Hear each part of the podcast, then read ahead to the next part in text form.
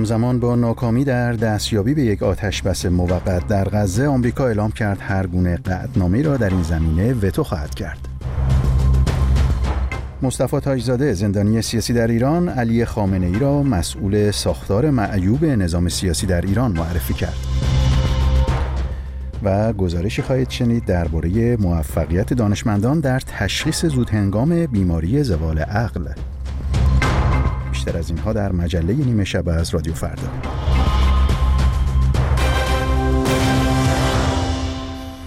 علی خامنه ای رهبر جمهوری اسلامی روز یکشنبه در سخنانی با تأکید دوباره به حضور مردم در انتخابات این اقدام را راه اصلاح کشور توصیف کرد.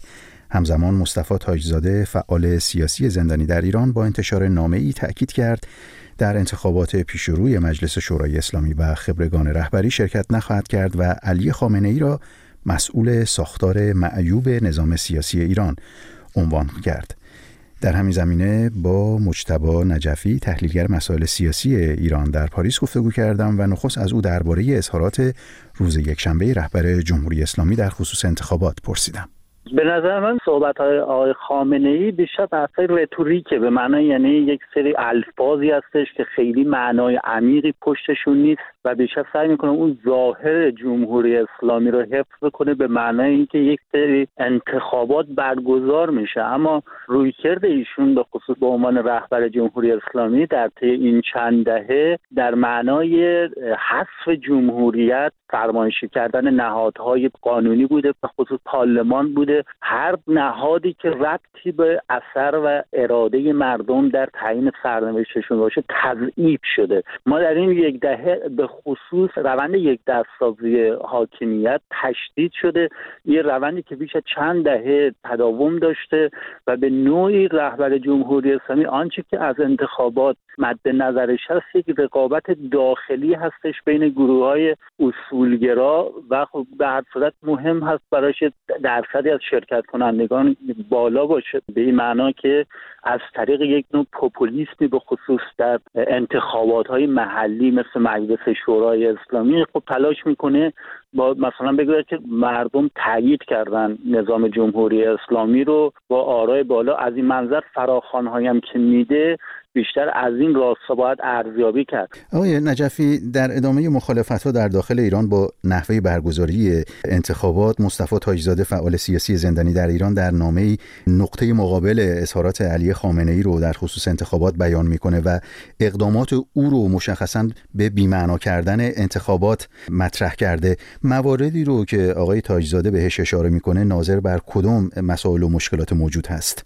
قبلا هم آقای تایزاده از بین اصلاح طلبا خیلی انتقادات صریحی به رهبر جمهوری اسلامی کرده نامنگاری با ایشون داشته و تاکید کرده که این مسیر به معنای حذف جمهوریت هستش. توی نامه اخیرم به این روند اشاراتی داشته ولی نکته مهم نامه آقای تایزاده تاکیدش بر مقاومت مدنی و اجتناب از انتخاباتی که شکل انتصابات رو دارن و این به نظر من در بین گروه های اصلاح طلب آقای تایزاده و اون حالا طیفی که حول محور ایشون هستن چندین قدم رو به جلو اومدن و حاضر نیستن که به یک سیاست تقلیل گرایانه نسبت به مسئله انتخابات تن بدهن. علتش اینه که اونها دریافتن که روند یک دستسازی از بالا تحمیل شده است. و اصولا جمهوری اسلامی هیچ برنامه‌ای برای احیای نهادهای انتخاباتی نداره. از این نظر که مثل آقای تایزاده این انتخابات رو تثبیت کننده حاکمیت یک دست می‌دونن نه انتخاباتی که ایجاد روزنه بکنه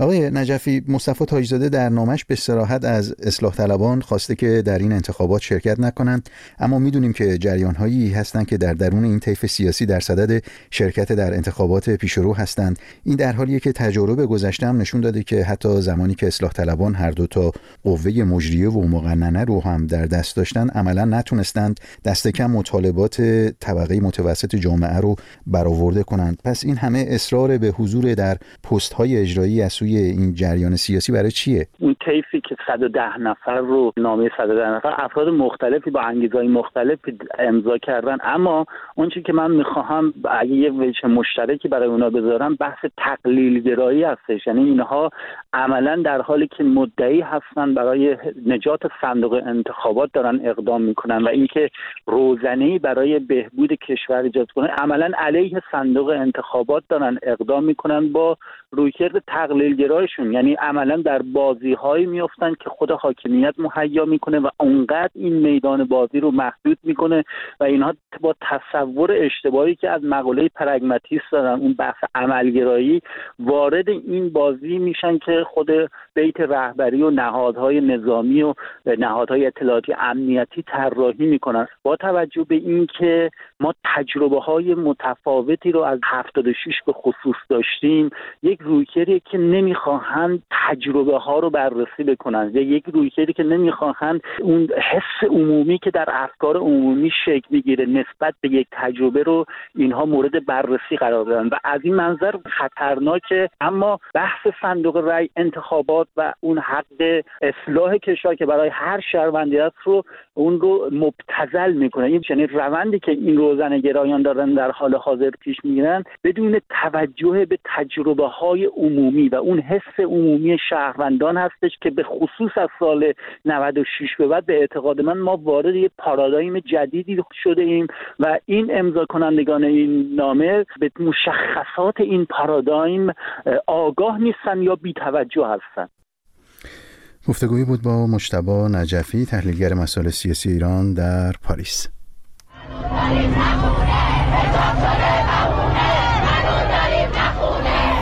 شیراز مالی آباد بازار تلف موشه ساری داشته کرد مشهد خیابان سعدی. کرمانشاه. کرمان. قزوین بازار سنتی عراق. شیراز. شهر کرج میدون کرج. رشت تبریز. شهرستان بشنویه قم بازار بزرگ تهران. بندر عباس از سراسر ایران همراه با رادیو فردا.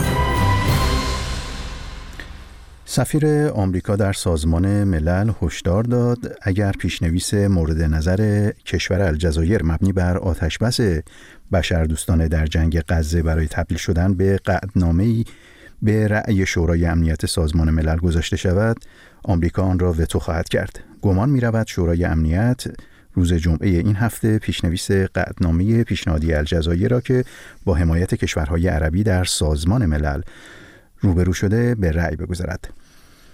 همزمان نخست وزیر قطر هم روز یکشنبه اعلام کرد مذاکرات اخیر در قاهره که برای دستیابی به یک توافق آتش بس در غزه در جریان بوده به نتیجه امیدوار کننده ای نرسیده. در همین زمینه با شاهین مدرس پژوهشگر روابط بین الملل در روم ایتالیا گفتگو کردم و نخست از او درباره دلایل عدم موفقیت گفتگوها در قاهره پرسیدم.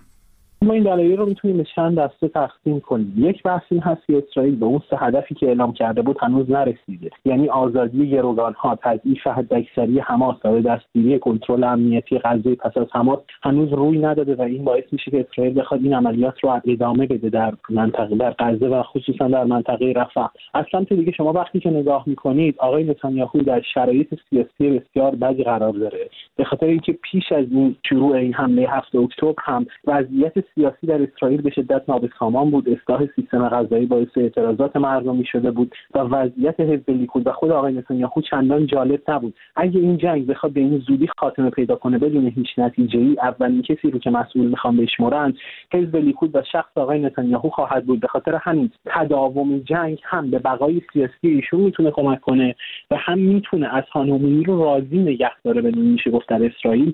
به خاطر اینکه این دغدغه دیگه تبدیل به یک دغدغه جمعی شده در حال حاضر. از سمت دیگه مادامی که بخواد یک گروه مسلحی مثل حماس در همسایگی اسرائیل وجود داشته باشه این همیشه یک خطر امنیتی ایجاد می‌کنه که منجر به این که اسرائیل بخواد به طور کل به سمت نابودی حماس بره و به نظر می‌رسه که این بار با جدیت تمام داره این هدف رو دنبال می‌کنه.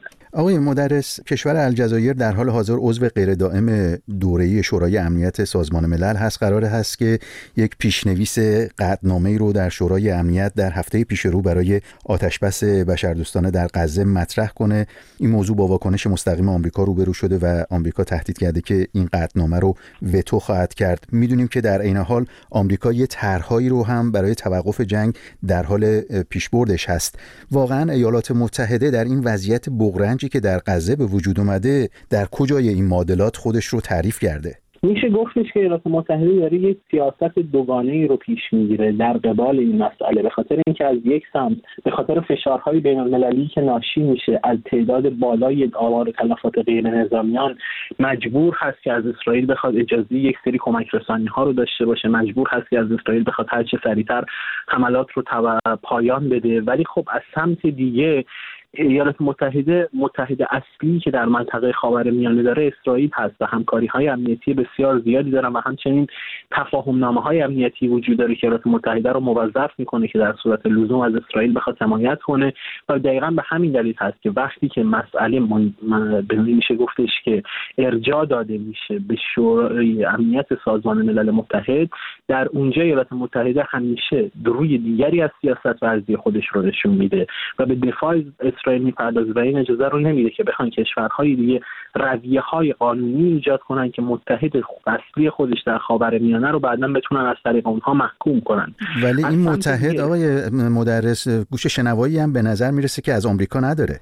بله ببینید میشه چنین چیزی رو گفت خصوصا که از ماه دسامبر میشه گفت روابط بین آقای نتانیاهو و آقای بایدن خیلی به سمت سردی رفت به خاطر اینکه اسرائیل داره سعی می‌کنه به هر قیمتی که شده به اون سه هدف برسه به نظر می‌رسه فعلا برای اینکه هم بتونه رضایت ایالات متحده رو حفظ کنه و هم آمار غیر نظامیان تلفات غیر نظامی کاهش پیدا کنه اسرائیل داره سعی می‌کنه از یک سیاست جدیدی استفاده کنه و دقیقا به همین دلیل هست که لشکر 98 تیپ گیواتی نیروهای ویژه خودش رو فرستاده الان به منطقه رفح برای اینکه سعی کنه حد اهدافی که داره رو از طریق نیروهای ویژه به شکل کاملا محدودتری دنبال کنه.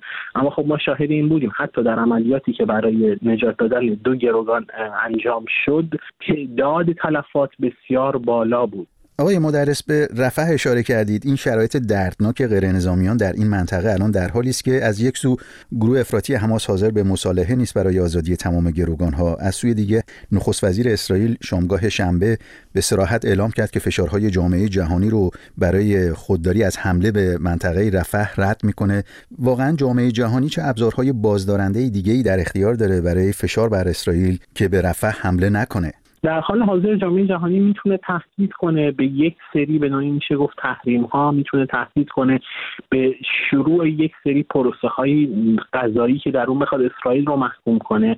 اما مسئله که وجود داره اینه که در این لحظه اسرائیل داره این بحث رو بیان می‌کنه که ما داریم به دفاع از خود می‌پردازیم. و خب وقتی که شما به حمله هفته اکتبر هم نگاه می‌کنید تعداد افراد بیگناهی که به علت حمله حماس کشته شدند این واقعیت رو میرسونه که همزیستی مسالمت آمیز با گروهی مثل گروه حماس امکان پذیر نخواهد بود. جامعه جهانی هم متوجه این مسئله هستن اما نگرانی عمده که دارن بابت آمار بسیار بالای تلفات غیر نظامیه هرچند که گروه های در این آمار هم شک دارن به خاطر اینکه خب به این آمار داره از وزارت بهداشت غزه میاد ولی به هر حال به هر ترتیب تعداد تلفات غیر نظامی بالا هست. این مسئله هست که باعث فشار جامعه جهانی شده. ولی در این لحظه به غیر از راهکارهای غذایی و قانونی میشه گفت که هیچ راهکار دیگه رو ندارن برای اینکه بخوان فشار به اسرائیل وارد کنن برای توقف جنگ. این مجله نیمه شب رادیو فرداست. و مجله نیمه شب رو پی می‌گیریم با سه گزارش باقی مانده. گزارش نخست شستمین کنفرانس امنیتی مونیخ که از جمعه گذشته در آلمان آغاز شده بود. روز یکشنبه در شهر مونیخ به پایان رسید. بیش از 800 تن از رهبران و نمایندگان 180 کشور جهان در این نشست به مدت سه روز تلاش کردند که راه حلهایی رو برای بحرانهای جاری در جهان از جمله جنگهای اوکراین و غزه پیدا کنند. بیشتر بشنویم از همکارم کیان معنوی. کریستوف هوسکن رئیس کنفرانس امنیتی مونیخ بعد از ظهر یکشنبه پایان این رویداد سه روزه را اعلام کرد. آقای هوسکن با اشاره به مرگ الکسی ناوالنی این رویداد را اتفاقی بسیار غمانگیز دانست و از ولودیمیر زلنسکی و مقامهای اوکراینی در جنگ با روسیه تجلیل کرد هرچند گفت که پیروزی آنها می‌تواند یک چالش بزرگ برای همه باشد. رئیس کنفرانس امنیتی مونیخ همچنین ابراز و امیدواری کرد که شرکای اروپایی و آمریکایی هرچه زودتر راه حلی برای دفاع از آزادی و برون رفت از بحران کنونی در اوکراین و نوار غزه بیابند. در همین حال جوزپ بورل مسئول سیاست خارجی اتحادیه اروپا و نماینده عالی این اتحادیه در امور بین روز یکشنبه از کشورهای شرکت کننده در شستمین کنفرانس امنیتی مونیخ به خاطر انفعال نسبی در حمایت از راه حل تشکیلی کشور و دولت فلسطینی در مجاورت اسرائیل انتقاد کرد. من شگفت زده هستم همه درباره پایان جنگ در غزه صحبت می کنند.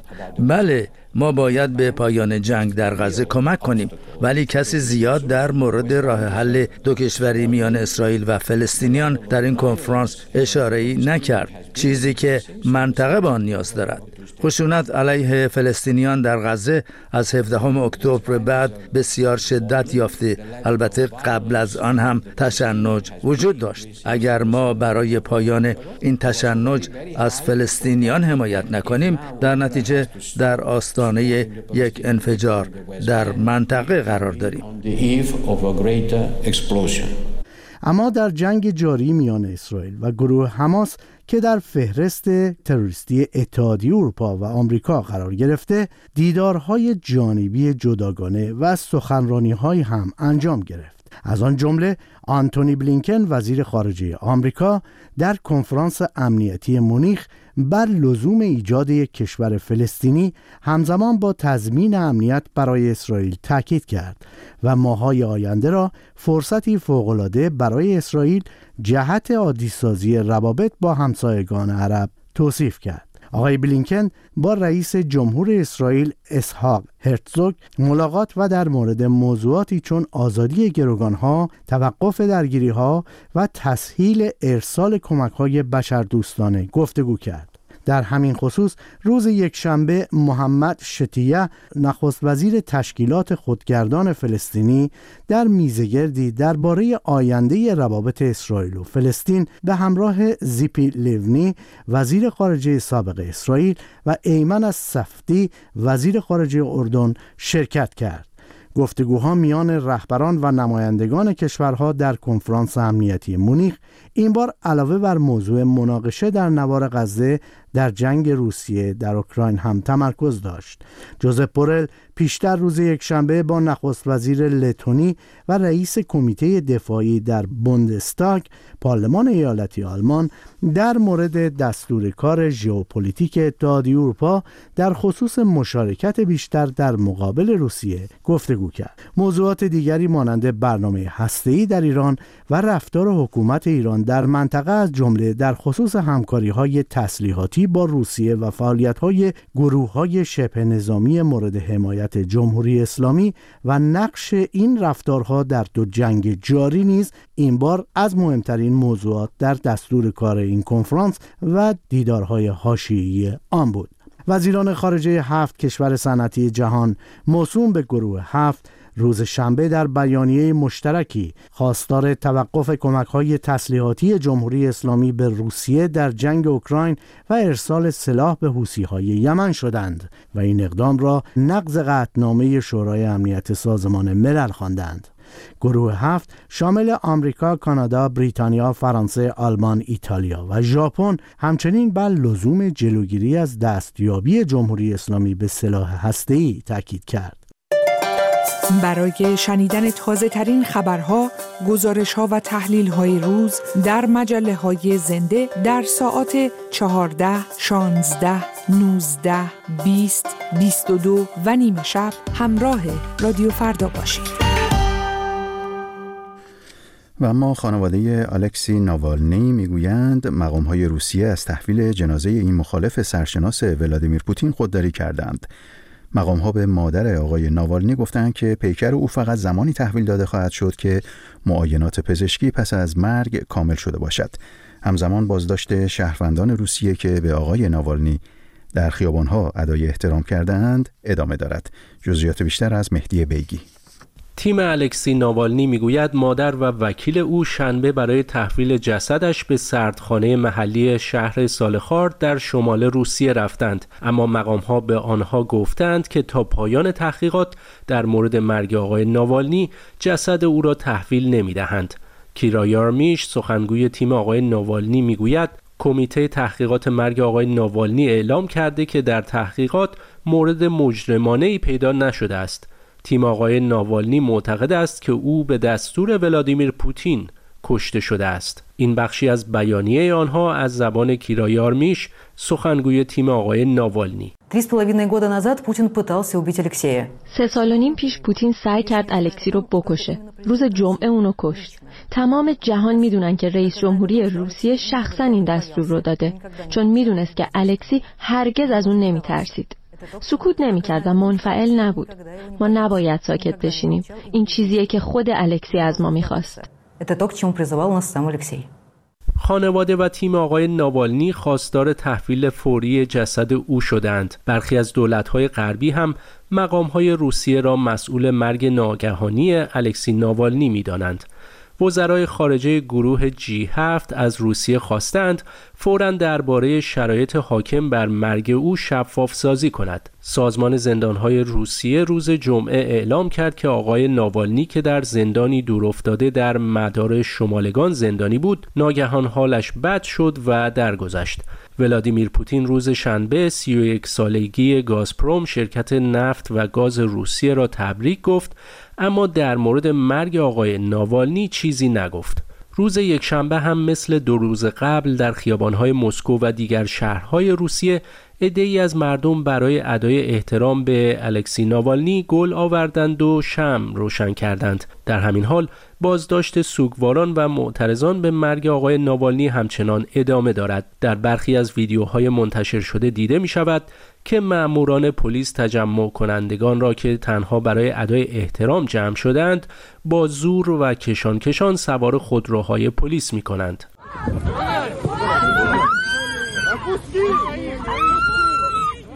یک گروه مستقل ناظر بر حقوق بشر روسیه می‌گوید که بیش از 400 نفر توسط نیروهای امنیتی در سراسر روسیه در دو روز گذشته بازداشت شدند. ویدیوهای منتشر شده دیگری هم از جمع آوری گل و نشانه های یادبود آقای ناوالنی در برخی شهرهای روسیه حکایت دارند. یک روایت یک روایت روایتی است از تجربه شخصیت های اجتماعی شناخته شده ایرانی. یک روایت برنامه از فرهنگ قویمی. هر سه شنبه ساعت 5 و 15 دقیقه عصر.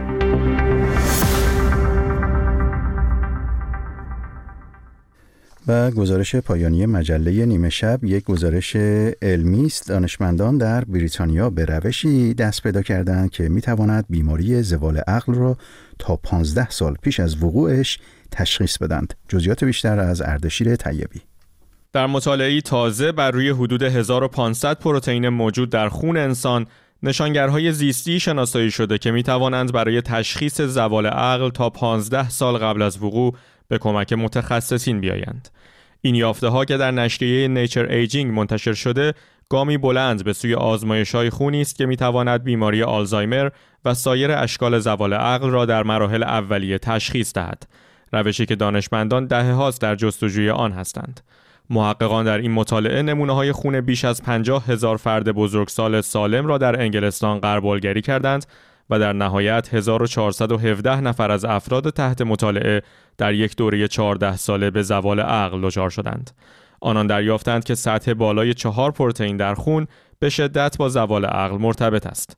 زوال عقل اختلالی مزمن و گاهی ها در فرایندهای زوال عصبی است که با گذشت زمان بدتر می شود و گاهی با تغییر شخصیت و موقعیت ناشناسی و اختلال در حافظه همراه است. شایع ترین نوع آن زوال عقل سالخوردگی یا بیماری آلزایمر است. زوال عقل هفتمین عامل مرگ و میر و یکی از علل عمده ناتوانی و وابستگی در میان سالمندان در سطح جهان است و اغلب تنها زمانی تشخیص داده می شود که بسیار دیر شده است و مشکلات حافظه و علائم دیگر در فرد نمایان می شود. محققان تخمین می‌زنند که تعداد افراد مبتلا به زوال عقل در جهان از 57 میلیون نفر در سال 2019 به 153 میلیون نفر در سال 2050 خواهد رسید. صدای خود را به تلگرام رادیو فردا بسپارید. ات فرداگرام 29 دقیقه بامداد به وقت تهران هست. به پایان مجله نیمه شب رسیدیم. ممنون که ما را همراهی کردید. شب و روز خوشی رو براتون آرزو دارم. بدرود و خدا نگهدار.